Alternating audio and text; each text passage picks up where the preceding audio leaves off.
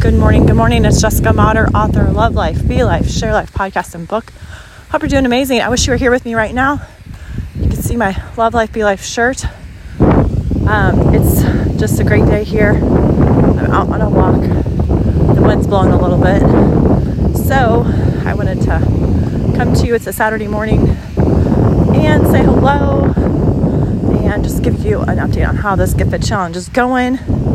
Man, we have a lady who has had knee problems. She's doing good with our products, and she is she's seeing relief from that with our products. And then she's also been doing our workouts. And this lady has lost 50 pounds. Um, she's a grandma. She's helping take care of her grandkids during the day. She's amazing, and she's finding ways to get steps in, and she's finding ways to do the workouts even if it's modified. And she said, You know what? I think these exercises are helping my leg. So I feel like we don't move, our bodies start to take on more inflammation and pain. So we got to keep moving, get that blood flowing, get that healing going, and you know, live your best life, right? So, where do you see yourself? What dream do you have for yourself? whether it's for your fitness, whether it's for your family, your finances, your giving, your traveling.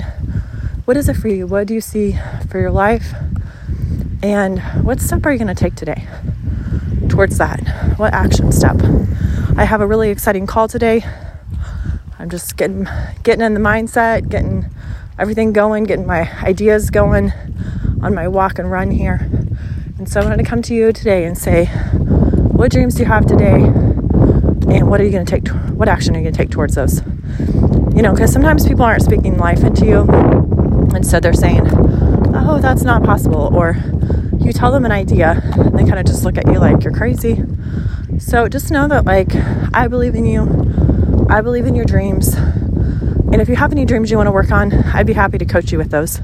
So you can text me 816 797 5869 and let's make those possible have a great day.